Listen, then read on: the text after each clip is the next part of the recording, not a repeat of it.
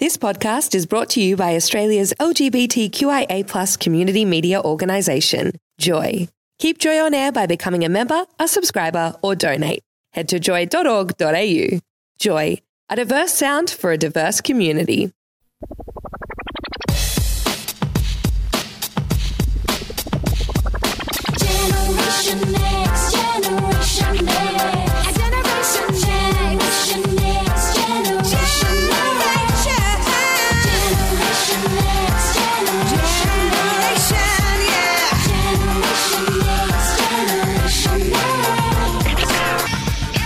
Good evening and welcome to Generation Next on Joy 94.9. It's five minutes past seven. In the studios tonight, I'm Eleanor. And I'm Maddie. And Eleanor, you're having a bit of a dance there. Yeah, look, it's it's groovy. You can't blame me, surely. It's the Spice Girls. Like, how Spice can we resist? Exactly. That's exactly right.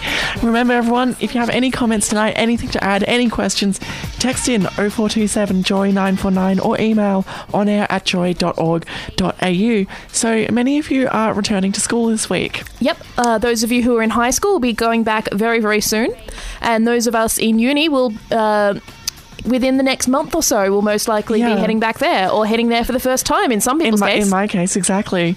So we'd like to give you guys a bit of a head start with some tips on how to stay safe and how to have a good time in our second half this week for our older kids. And yes, I'm sure I'm aware many of you are older than I am.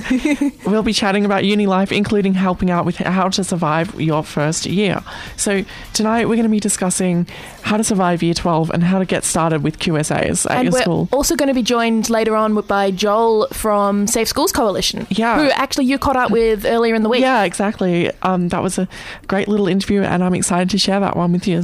We'll, and as mentioned, we'll be looking at how to adjust to uni life. Yep. And how to get involved with Yeah. queer, the queer community or whatever groups you want to get involved with. And just to round us up tonight, it's the second week. That means it's time for gay school. Oh, yeah. Later on in the show. First up, though, let's talk about year 12 and beginning school. Year 12 is a bit of a distant memory for me because I graduated in 2008. Yeah. Meanwhile, you're just out of year 12. Yeah, I am. Look, I'm going to say it was a stressful year, but it's not nearly as bad as people make it sound. It's only as bad as you let it be. Yeah, people do enjoy.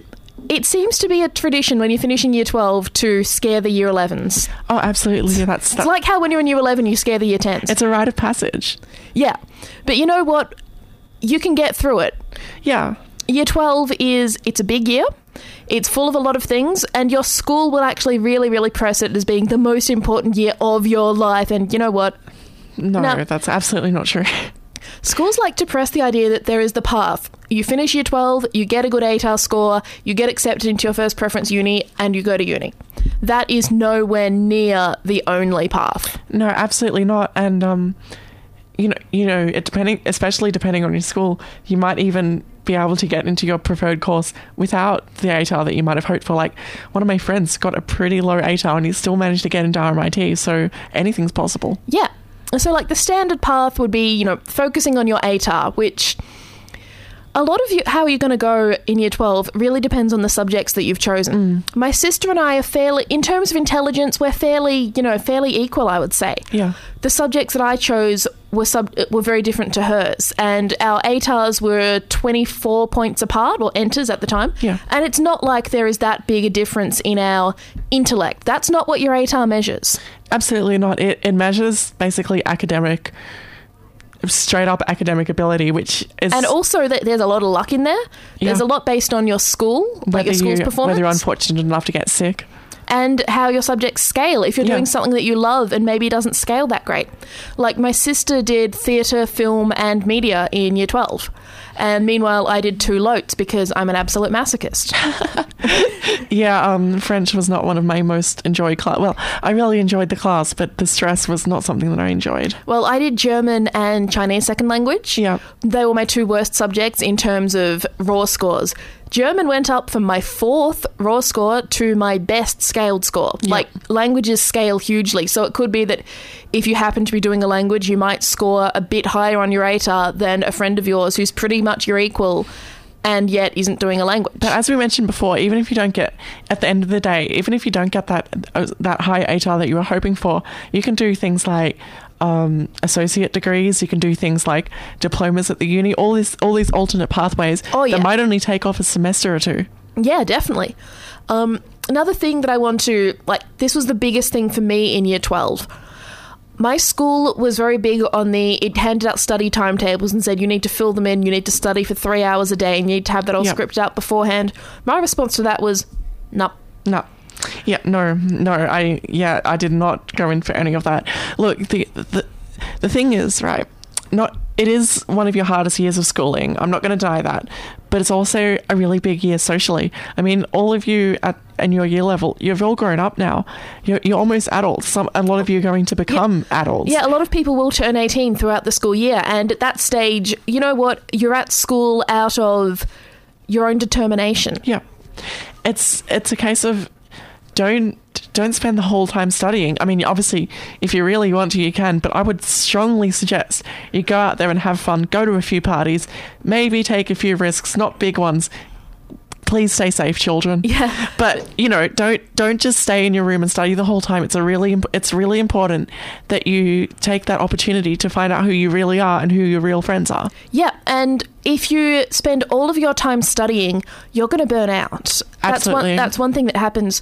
You need to think. You need to figure out the amount of study that works for you, and you may end up making a compromise. I was a reasonably high achiever. I wasn't Eleanor standard, but the thing is, I could have got an ATAR in your. I got about four points lower Yeah. than Eleanor, and I probably could have gotten those four points higher. But you know what?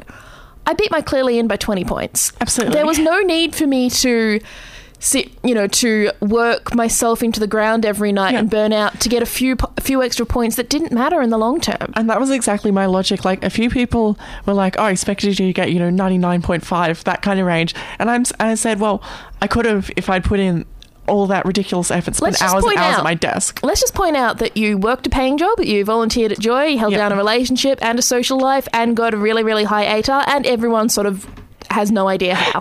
It's look, it's entirely possible as long as you you make sure that you're not sacrificing, making as few sacrifices as possible. I mean, obviously you can't have everything, but it is entirely possible to still have a social life and achieve fairly well at school.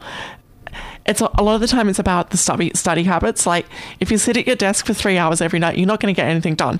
Maybe sit down for half an hour to an hour, get some homework done, then go walk the dog or go ring your best friend or Just go kiss that- your boyfriend or whatever works for you You know, watch one TV show. watch a t- watch an episode of Adventure Time. I don't know, whatever it is that works for you. You're not gonna you're not gonna get anything done by sitting at your desk for hours and hours and hours. I remember when I was in high school during the exam period, I asked a couple of friends, "Did either of you see this special on TV last night?" So I said, "Oh no, some of us need to study." And like, you can take an hour off. Yeah. The other thing is that I wanted to move on just before finishing up this segment. It's a really big time for identity a lot of the time. It, it was for me. It was where I really started coming out and being comfortable with who I was. And that can be really stressful. So I would highly recommend if your school doesn't have any kind of support network for queer students, such as the Queer Straight Alliance, get in contact with people that can help you out. People like Standout Network from Minus 18. They the purpose of this project is to get in there and help you figure out how to get a few students together to start a queer club where people can feel at home. Yeah, definitely. Other option is to look at the Safe Schools Coalition. Yeah, which is what we're going to be taking up right after this song. So all the best to our starting year 12 students and everyone else in in maybe in lower year levels. We love you too. You can do it. So this is Own Backyard by Horrorshow. Featuring a local indigenous artist. Awesome. And this is Generation Next. Thanks for listening to another Joy podcast brought to you by Australia's LGBTQIA plus community media organisation, Joy. Help us keep Joy on air. Head to joy.org.au. Joy, a diverse sound for a diverse community.